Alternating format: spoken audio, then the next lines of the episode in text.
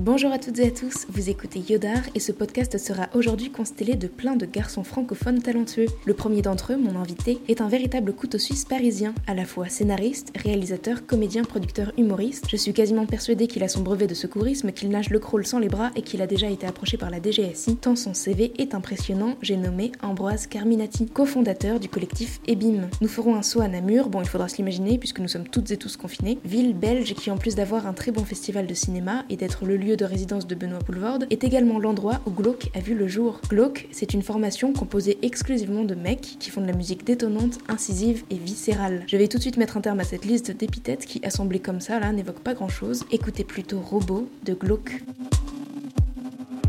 Retrouver le sens dans les phrases, plaisir dans l'extase. Je glisse dans un entonnoir, me noie dans une bouteille éloignée, date butoir, un petit peu délestage. Cette année, je suis très sage, retrouve le Père Noël dans des draps blancs chemisier blanc, deux trois feuilles blanches. Je viens donner de mes nouvelles. Cher journal, j'ai entretenu quelques rapports intimes. Puis la dernière fois, t'étais derrière moi, une petite voix m'intime de faire le mauvais choix. Port dépendantif, mais pas de croix. Je fais de la mauvaise foi, compte le moins de centimes au début de chaque mois. Me prends pour Jacques Messrine, comme si le hors-la-loi était le gars qui donne pas pièce quand il urine. M'en lèche les babines, un paria. On parie quand même, tu payeras pour voir ma bonne voix. Œil vif oui, très fine, sous psychotrope, comportement robotique. Un seul bouton off, on fire, comme de la domotique. Chante September étant seul. Y a un hic, j'ai des tocs. Entends et tac, faire toc toc. Je m'imagine sur les docks, naviguer dans les bacs. Je clique sur hoc hoc, installer le programme, ouvrir un nouveau doc. Écrire pour remplir des salles, j'ai les cartes, j'attends pas le flop. Je suis pas déterministe pour les hommes. Je dois être hors du commun des mortels. petit baise-moi en porte-jartel, je l'ai fait sans émotion. Je confonds ses sentiments avec les miens. C'est plus facile d'agir par mimétisme pour créer des liens. Lion imaginaire, je suis pas mal dans ma peau, mais tellement mieux dans la sienne. Je suis une maquette d'exosquelette en rappel. Depuis que j'ai quitté le labo, je dois remplir mon assiette. Si je suis riche, mais naso, pouvoir arracher ma tête. Programmé jusqu'au prochain checkpoint. Je monte de niveau en passant proche en proche, en faisant sonner des cloches, en me remplissant les poches. Dès qu'il faut que je l'engrosse pour la quête de l'anneau. Pour pas devenir schizo, je paye une fille, c'est rien qu'une mission d'escorte. Si elle de sa vie dans sa friendlist, y a plus de stock effacé historique. Ignorer les messages dans ma mémoire vive, il me reste des souvenirs de massage qui agissent comme un pox, ça me rend hystérique. J'ai perdu la récompense de la quête, putain des mémos. Fut un temps, je plaisais même à moi, j'ai oublié comme Doris dans Nemo. J'ai que tel être en mémo, le reste je l'ai négligé au brûlé comme mon tag, j'écris plus. Mais j'enregistre des démos, j'ai plus les qualités d'avant, c'est impossible de me prendre en défaut. Des fois je retrouve la flamme du démon, mes problèmes d'ego, je veux plus faire partie du décor, mais je me transforme en robot.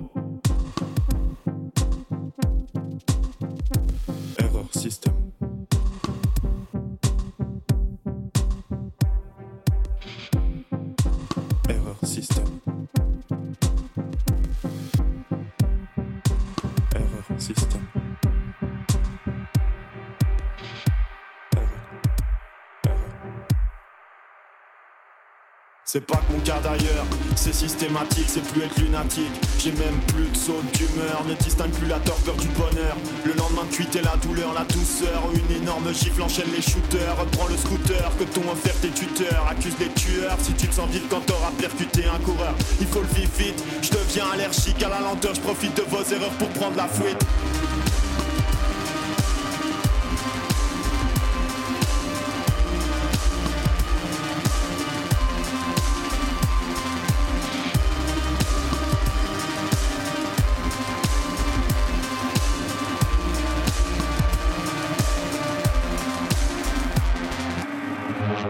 Vous écoutiez Robot de Glock, dont les liens vers les réseaux sociaux seront dans la description de ce podcast sur SoundCloud. Glock vient de sortir un premier EP au titre éponyme, peu de temps après le début du confinement. Je vous encourage donc vivement à aller l'écouter et à en parler autour de vous si leur musique vous plaît. Vous aurez peut-être d'ailleurs reconnu comme moi plusieurs de leurs influences comme O2N, la ref la plus évidente, Moderat, Stromae ou encore John Hopkins et Son Luxe, des valeurs sûres. Juste avant de vous laisser en compagnie d'Ambroise Carminati, mon invité, petit flashback explicatif. Nous nous sommes rencontrés du temps où Thierry Frémaux pensait encore que le Festival de Cannes aurait bien lieu en mai, et vous vous doutez donc que plein de choses ont changé depuis. Si le confinement s'achève un jour, je ne manquerai pas de vous faire un petit update concernant le spectacle d'Ambroise Xavier que nous évoquons dans cette interview que voici. Salut Ambroise Carminati, j'aimerais pour commencer qu'on évoque ton parcours. Tu as un CV qui se rapproche à deux trois choses près de celui de Buster Keaton, puisque tu es comédien, scénariste, réalisateur, producteur.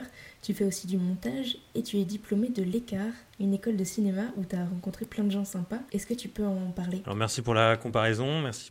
On me l'avait jamais faite. Oui, j'ai fait une école de cinéma qui s'appelle l'Écart euh, au nord de Paris. C'est une école euh, où j'ai beaucoup appris et euh, où effectivement j'ai rencontré la plupart des gens avec lesquels je travaille aujourd'hui, que ce soit des gens de ma génération avec qui j'ai fait beaucoup de projets. Je me suis associé avec l'un d'entre eux, Andrea. On a créé une société de production ensemble. Ou des gens des générations d'en dessous qui d'abord ont travaillé sur nos projets en tant que techniciens, régisseurs et puis qui petit à petit sont devenus des copains et puis des gens avec qui on bosse maintenant depuis 10 ans environ. Donc c'était vraiment un vivier de, de talents et de gens qui avaient envie, comme moi, de, de faire des projets. Donc c'était super. Et pour faire ces projets, vous avez une maxime commune qui est de tirer l'humanité vers le haut. En tout cas, c'est euh, la référence que promet EBIM, votre collectif. Est-ce que tu peux euh, parler de ça? Ouais, bien sûr. Avec Andrea, on a créé EBIM et on, on avait euh, cette envie de, de, faire des films euh, intelligents ou avec du sens. Et donc tirer l'humanité vers le haut, c'est une phrase euh, qu'on a d'abord euh, utilisée comme un étendard un peu ironique, mais on se prend quand même très au sérieux et on aime bien essayer de faire les choses bien entre guillemets ou faire des choses bien. Alors évidemment, c'est c'est jamais parfait et comme on pourra jamais atteindre cet idéal. Quand on fait un projet audiovisuel, moi j'ai toujours l'ambition que ça serve à quelque chose et que ce soit pas complètement gratuit. Donc tirer l'humanité vers le haut, c'est une façon un peu pompeuse de rappeler cet objectif et même si l'objectif est compliqué à atteindre, tant mieux si ça, si au passage ça fait du bien, ça, ça éveille un peu, ça agite les neurones des uns et des autres, ça c'est super. Et donc concrètement, vous développez des projets sous différents formats accessibles sur votre chaîne YouTube. Alors juste pour les évoquer, mais il y a tellement de trucs merveilleux. Moi je vous ai découvert par exemple avec le court métrage d'Arfim Babour, réalisé en 2016. Il y a aussi la série Johnny chasseur de migrants, diffusée la même année. C'est marrant la vie, une autre série sortie un peu plus tôt dans un format encore plus court qui fait penser à Bref. Il y a eu plusieurs euh, saisons de sketch slash pastille Cocovoite, diffusé sur Comédie Plus depuis 2016, Marius, les podcasts de l'angoisse, un mélange entre podcast parodique volontairement potache et court-métrage psychologique très fin, un long métrage aussi, La règle du jeu, Paris osé puisque tourné en 2015 en une soirée seulement, et tu as également produit euh, l'année passée la série L'effondrement, réalisée par le collectif Les Parasites, diffusée sur Canal Plus, et où chacun des 8 épisodes est un plan séquence unique. C'est fou et ça fait tellement du bien de voir des projets comme ça dans le paysage euh, audiovisuel aujourd'hui. J'aimerais t'entendre là-dessus parce que vous parvenez toujours à garder une ligne éditoriale cohérente Tout est fluide. Comment vous faites? Waouh, quelle liste Merci beaucoup euh, euh, de cette remarque. Euh, tant mieux si tu vois que la ligne éditoriale te paraît fluide. On a effectivement un peu de mal à faire des projets dans lesquels on se retrouve pas ou qu'on croit pas. C'est toujours plus simple de se donner à fond sur un projet qu'on aime bien et voilà. Après, je remarque dans cette liste beaucoup de choses au, ton très différent, que ce soit de la comédie ou du drame ou de, ou de l'ironie ou de la longueur de format. En fait, c'est toujours très différent mais à chaque fois, on essaye, euh, ouais, encore une fois, de produire un contenu euh, où le spectateur va pas lâcher le contenu euh, au moment où il arrête de regarder la vidéo, mais où le contenu va rester un tout petit peu encore après avec lui, peut-être même longtemps, et tant mieux. Moi, c'est ce que j'attends de, des choses que je regarde, des films que je vois, des livres que je lis, des chansons que j'écoute. J'attends qu'elles qu'elle me restent ensuite et qu'elles m'interrogent. Donc, je pense qu'on essaye un peu de faire ça avec nos, nos, films. Même si les vidéos parfois paraissent triviales, on essaye toujours qu'il y ait au fond une toute petite métaphore de quelque chose de subtil et, et du coup de, de permettre aux spectateurs de, de, réfléchir un petit peu à tout ça après quoi. C'est vraiment on essaie de faire de la, de la matière euh, à réflexion quoi et euh, ouais à cogiter quoi. Vous avez quand même une recette qui est bien à vous avec ce, ce ton même si les, les, genres diffèrent un peu. Enfin tu parlais de, de, comédie, de drame, mais vous avez enfin on remarque votre patte. En tout cas prends-le vraiment comme un compliment parce que c'en est un. Tu écris pas forcément seul, parfois c'est à plusieurs euh, mains aussi. Est-ce que c'est différent ou, ou non? Est-ce que à plusieurs cerveaux c'est mieux ou pas? Alors en tant que fan de foot hein, et de sport collectif en général, quand on est plusieurs, c'est mieux, à condition qu'on arrive à faire marcher la machine avec tout le monde. C'est-à-dire que écrire à plusieurs, ça peut être un enfer, et certaines séances sont, cauchemardesques parce qu'on n'arrive pas à se capter, et on est dans une espèce de confusion du travail où on se dit euh, ah chaque mot doit sortir euh, à plusieurs, alors qu'en fait, euh, je crois que le travail à plusieurs, l'écriture à plusieurs, enfin le travail à plusieurs en général, c'est d'abord chacun doit travailler individuellement dans son coin, doit arriver armé pour présenter ses idées et les confronter, et ensuite quelqu'un doit choisir ou doit arbitrer un petit peu ou orienter le travail à plusieurs. C'est-à-dire que je crois beaucoup au leadership euh, dans le dans l'écriture. Euh, par exemple sur Cocovat, on est on est quatre à écrire. C'est important que euh, sur chaque épisode, quelqu'un prenne le lead et valide ou non certaines idées parce qu'il le voit d'une certaine façon cet épisode. C'est impossible de tout valider à quatre. Donc ça marche ce système tant que les autres font confiance à la personne qui valide. Donc moi sur tous les projets que je fais, souvent je, je prends le lead en écriture et je peux pas, j'ai du mal à laisser passer quelque chose auquel moi je crois pas et dans le ton duquel je me retrouve retrouve pas. Donc oui, euh, si tu dis que tu retrouves la patte un peu partout, c'est normal. c'est parce que voilà. Et oui, et puis je suis pas, et puis je me renouvelle pas tellement. J'ai toujours un peu les mêmes euh, gimmicks d'écriture ou de ou de ton, de surprise que je veux mettre dans les films, de, de passage du, du, léger au, au dramatique, euh, qui sont exploités par exemple au maximum dans, dans Marius. Mais ouais, ouais, la, la patte revient. Mais après sur Coco on a fait genre 260 épisodes, et il y en a qui sont très différents. Il y en a où on peut vraiment identifier qui qui a l'idée de cet épisode, qui a eu l'idée, qui a qui a emmené le qui a emmené l'épisode jusqu'au bout. Mais voilà, ouais, c'est important. Euh, je sais plus, je sais pas comment finir cette phrase. non, mais ce qui est bien aussi, c'est que même avec des contraintes, par exemple des petits budgets ou euh, quand il s'agit de commandes, je pense à Johnny Hunter par exemple, mhm. euh, qui était un projet pour Médecins sans frontières, même Coco Watt qui est diffusé sur une chaîne de télé, j'imagine que ça impose aussi certaines contraintes qui se répercutent sur l'écriture. Oui, dans le cas de Johnny Hunter, le projet se serait pas fait sans l'audace que je salue de Claire, la responsable de la communication de MSF, qui, qui a vu Darfim Babour et qui a dit je veux faire la même chose sur le sujet des migrants. Enfin, je veux que vous réfléchissiez à une idée. Et on en a parlé ensemble à déjeuner. Et, moi, j'ai dit que je voulais faire ce projet uniquement si on le traitait de cette façon-là, avec euh, des chasseurs de migrants euh, qui étaient les héros en fait. Et elle a trouvé ça euh, pertinent. Après, évidemment, on a travaillé ensemble pour essayer de pas dire trop de bêtises et quand même parler des thèmes propres sur lesquels MSF voulait mettre la lumière. Mais il y avait déjà une complicité, si tu veux, dans le ton. Donc à partir de là, tout est possible. Quand quelqu'un me dit je te fais confiance, on va dans cette direction-là, on se met d'accord sur la direction, tout va bien. Sinon, on l'aurait pas fait parce que travailler euh, dans un cadre comme ça un petit peu institutionnel, on aurait pu un peu se perdre en cours de route. Mais paradoxalement, on a reçu plusieurs demandes d'institutions comme ça, parce qu'en fait, les gens aiment bien la disruption et aiment bien quand euh, quelque chose est dit de façon un peu surprenante. Alors, euh, ça peut aller jusqu'à la provocation, mais, ça leur plaît, parce que le message passe peut-être un peu mieux et ça surprend un peu les spectateurs, c'est moins polissé. Et voilà. Donc, quand c'est bien fait, quand c'est cohérent, c'est toujours réussi. Et concernant Coco Watt, ça nous allait aussi d'essayer de faire un ton un peu plus grand public, parce qu'on a quand même pu beaucoup s'exprimer au sein de ce, format. Et en même temps, on a quand même eu quelques épisodes euh, censurés qu'on n'a pas pu sortir parce que la chaîne a dit non, non, les gars, ça vous êtes gentil, mais voilà, ça on diffuse pas quoi. Si c'était à refaire, est-ce que tu referais tout comme ça? Est-ce que tu ouvrirais ta propre société de production par exemple? Parce que j'ai l'impression que tu es vraiment un chef d'orchestre, voire un homme orchestre carrément. Tu fais tout. Tu t'es d'ailleurs mis au stand-up l'année passée déjà. Enfin, est-ce que c'est une position qui te plaît toujours autant? Alors, je, je fais pas tout tout seul. C'est impossible de faire euh, tous ces projets sans euh, tous les gens qui travaillent dessus, auxquels j'en rends hommage. Mais euh, oui, je referais pareil c'était à refaire, puisque comme tu dis, j'aime bien quand même cette, euh, cette position euh, d'homme orchestre, je veux dire de touche à tout, quoi. Je touche au montage, j'aime bien me, mêler de un peu tous les, tous les secteurs, mais je, ne suis pas capable de tout faire tout seul. Et heureusement que je suis entouré de gens talentueux et qui ont des bonnes idées aussi. Donc oui, je referai tout pareil, parce que même si c'est épuisant et qu'on a l'impression parfois d'être tout seul à nager dans son océan, eh bien toutes ces, ces hésitations, ces errements, ces maladresses enrichissent et amènent des idées de projet en fait. Donc je suis très heureux de là où je suis aujourd'hui et des, perspectives. Donc je changerai rien, c'était à refaire. Ouais, je suis heureux euh, et, euh, et, en même temps très humble parce qu'il y a beaucoup, beaucoup de choses euh, à apprendre, beaucoup de façons de travailler qui nous restent à mettre en place. Tu sais, on est sorti d'une école de cinéma, on n'est pas des entrepreneurs, donc il faut qu'on apprenne sur le tas à gérer tu sais, une, société, qu'on apprenne à gérer les gens avec qui on travaille, comment on commence à grossir. c'est plein de challenges et, donc c'est excitant pour la suite. Et attention, transition. Je disais tout à l'heure que tu faisais du stand-up.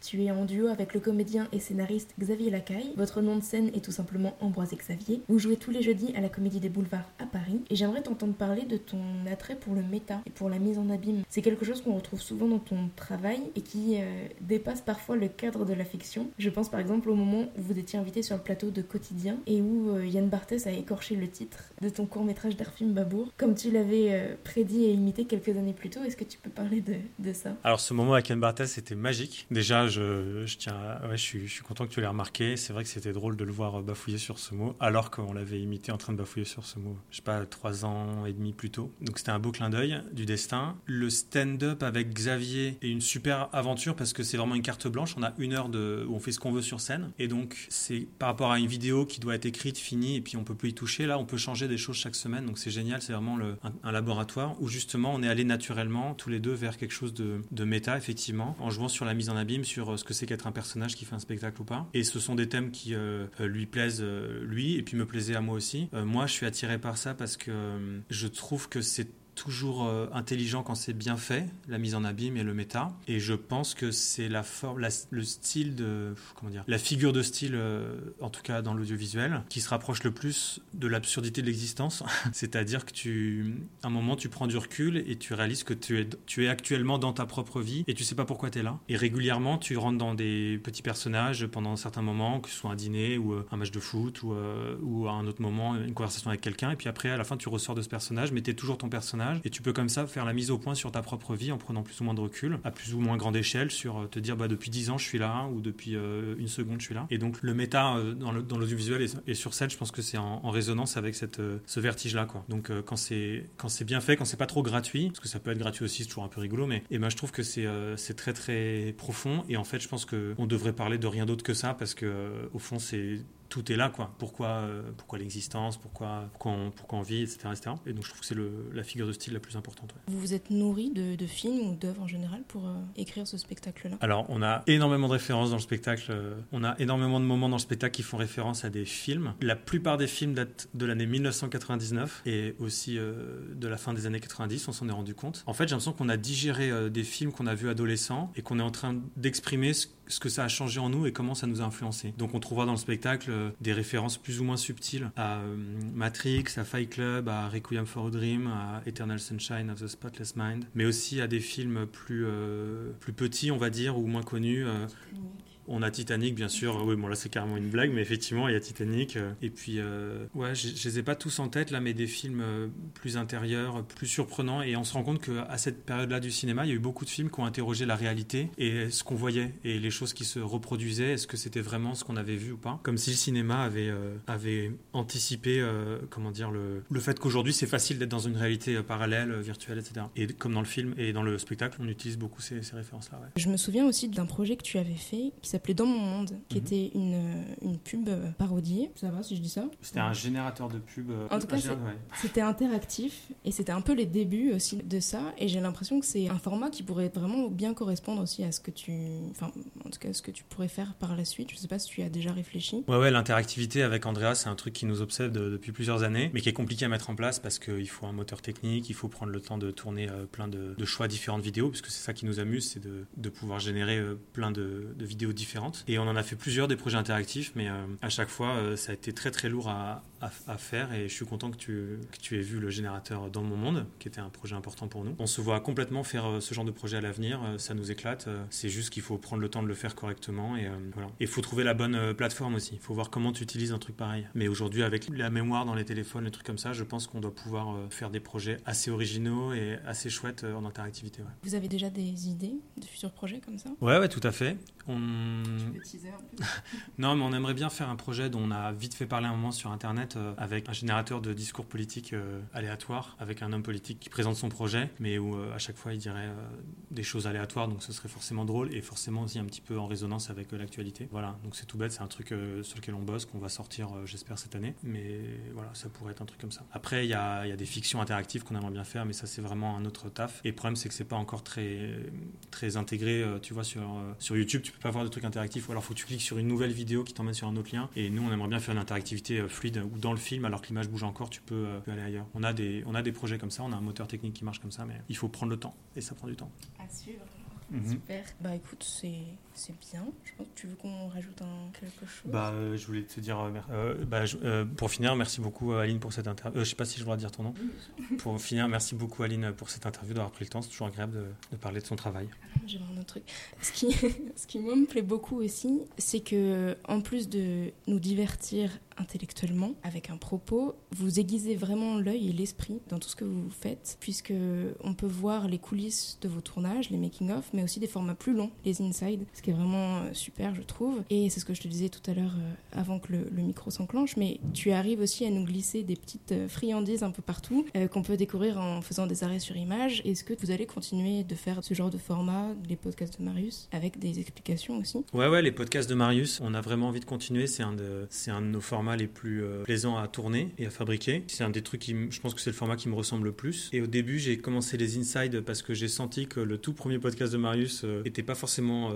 Je vais pas dire compris, parce que c'est compliqué de dire qu'on peut comprendre une vidéo, mais beaucoup de gens s'interrogeaient sur la, nécessité de faire ce, cette vidéo et, et voyaient pas trop où je voulais en venir. Et je me suis dit, bon, allez, euh, je vais essayer d'expliquer, parce que j'en ai marre de répéter à chaque fois la même chose. Et puis, c'est un format qui a intéressé certaines personnes, alors j'ai continué à les faire sur les autres Marius, parce que je trouvais ça, euh, et puis sur d'autres vidéos, parce que, en fait, c'est tout simplement, on y revient, les formats que moi j'aime bien voir sur les vidéos que j'aime bien ou à propos des films que j'aime bien. J'adore les commentaires audio. Euh, je trouve c'est extraordinaire quand la personne qui a fabriqué le film est capable d'expliquer avec intérêt et, et qu'on sent la curiosité, qu'on sent l'appétit de, raconter des histoires, d'avoir pensé à chaque détail. Je trouve ça super, ça, donne une énergie folle. Et donc tant mieux si les insights sont appréciés de certaines personnes et que ça donne envie aussi de, penser vraiment ce qu'on est en train de tourner et pourquoi on le tourne. C'est un exercice particulier, un insight, puisque je le fais a posteriori. Donc j'ai eu le temps de finir le montage et de, digérer le truc et d'après dire bon bah voilà ce que ça donne, voilà je trouve que ça marche. Mais on pourra jamais rendre vraiment compte de la complexité de chaque jour de création, du détail sur un tournage en écriture, de à quel moment les embranchements se font et tout ça c'est impossible, il faut le faire pour se rendre compte. Quoi. Donc oui, on va continuer à faire ça. Merci. Merci. Juste avant qu'Ambroise ne partage quelques-unes de ses références artistiques, on écoute un autre titre de Glauque, tout de suite, Vivre. Ça commence dans un cri de peine. Six balles dans le barillet du père, il a mal parié. C'est le marié, il paye le panier de la mère rempli de ses mensualités pour pallier au fait qu'il séparait d'un mot sur papier, seul sur un palier, l'affût de l'escalier. Ça tourneront pour Galilée. Boire et dégueuler, c'est galère, on mord peu souvent le galet dans la galette. Hein. Ça c'est trop dans un bar sinistre, fin de vers sinistros, fin de vers sinistre, je vois l'humain comme une chose et l'amour comme une dose bonne à nourrir ma prose. Hein. Ça sera jamais fini, comme mes peurs comme One Piece. Je suis acteur, t'es actrice, on est laxiste en termes de vérité, vaut mieux l'éviter pour les cicatrices. Un parti d'échec sur échec, partie d'âme suivi d'échec. Manque d'une flamme, alors je vais jette. Au moins j'évite les défaites. J'écris, je veux devenir un esthète. Maman ne tire pas cette tête, sinon de façon je me tire cinq dans le barillet et une dans la tête. On est tous voués à vivre.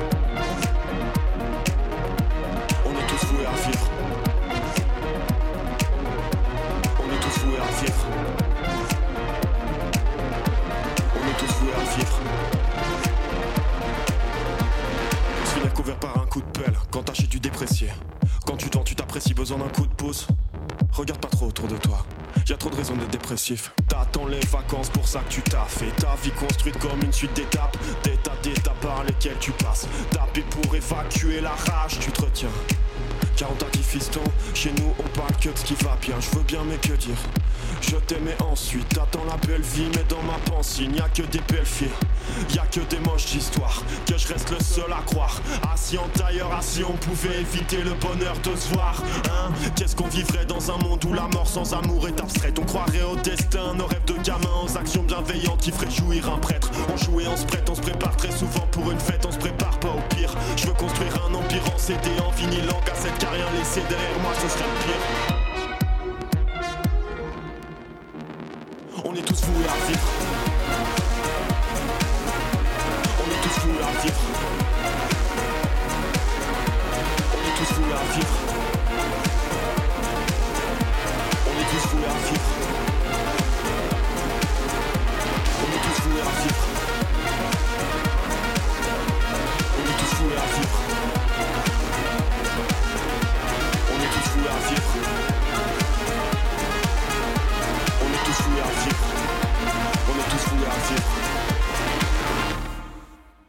Bonjour Yodar, je suis Ambroise Carminati et voici euh, quelques recommandations de films à voir, livres à lire, chansons à écouter. Alors, c'est compliqué de choisir. Je vous recommande de voir Le plaisir de Max Ophuls, qui est un film de 1952, qui est une euh, variation sur le thème du plaisir trois courts-métrages euh, extrêmement bien faits, extrêmement modernes. Euh, vous reconnaîtrez peut-être des comédiens. Alors je vous préviens, c'est en noir et blanc, c'est en 52, mais vous n'avez pas du tout l'impression que ça a été fait euh, par des gens vieux et archaïques. C'est au contraire très très moderne et très très drôle. Et puis je vais parler d'un autre film comme ça au cas où. Si vous êtes passé à côté, alors je sais pas si vous parlez d'un d'un petit film ou d'un grand film. Bon allez, je vais parler d'un petit film, entre guillemets quoi. Allez tiens, je tombe dessus là. Si vous êtes passé à côté de, oh putain, c'est compliqué, c'est impossible ce que tu me demandes. Si vous êtes passé à côté de Mais tu peux en dire plein. Ok.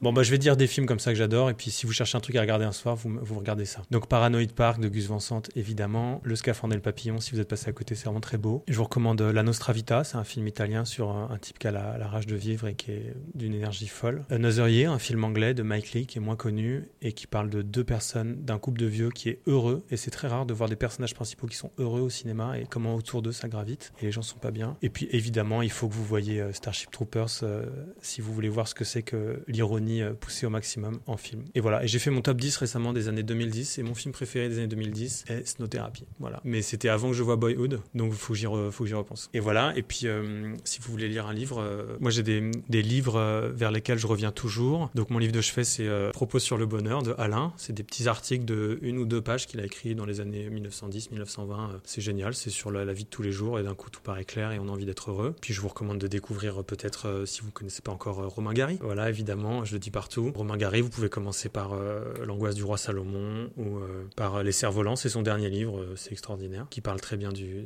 de l'absurde visibilité du monde dans lequel on est. Et puis, il faut écouter les chansons de Vincent Delerme, voilà, qui commencent à être mainstream, alors que c'est super pour les vieux fans comme moi qui devaient se battre avant soirée pour défendre Vincent Delerme. Donc, vous pouvez écouter Hacienda de Vincent Delerme pour commencer. Voilà, bon, c'est un peu. Super. Vous écoutiez Vivre de Glauque, que je remercie infiniment pour leur confiance. Un immense merci également à Ambroise Carminati. Toutes les références qu'il cite et que j'évoque seront répertoriées comme d'habitude sur SoundCloud. Avant de vous laisser, un mot sur l'actualité d'Ambroise, de son collectif Ebim et de son partenaire de jeu Xavier Lacaille. Si vous avez aimé Coco un compte Twitter rassemble des extraits insolites, des bonus, etc. Ce dimanche à 20h30 sera diffusé gratuitement sur YouTube La règle du jeu, le premier long métrage d'Ambroise, suivi d'un live de questions-réponses. À ne pas manquer également la série Les Effondrement, accessible sur MyCanal ou YouTube. Et enfin, concernant Xavier, il a coécrit la super série Validée, réalisée par Franck Gastambide et David Diane, avec entre autres les rappeurs Attic et Sams, Sabrina Ouazani, Seydou Kamara, Brahim Boulel et j'en passe. Le premier épisode est disponible gratuitement sur MyCanal, foncez. Enfin, le capital sympathie de Xavier sera incarné en chair, en os et en bagou dans la nouvelle série Parlement, qui sort dès demain en intégralité sur France TV. Un autre rendez-vous à ne pas manquer. Ce podcast s'achève maintenant, mais je vous retrouve tout à l'heure toujours sur Yodar avec le journal de bord spécial confinement où nous irons à Lanzarote à la rencontre de Paula Vélez. A tout à l'heure pour les plus curieux et pour les autres, très belle soirée à vous.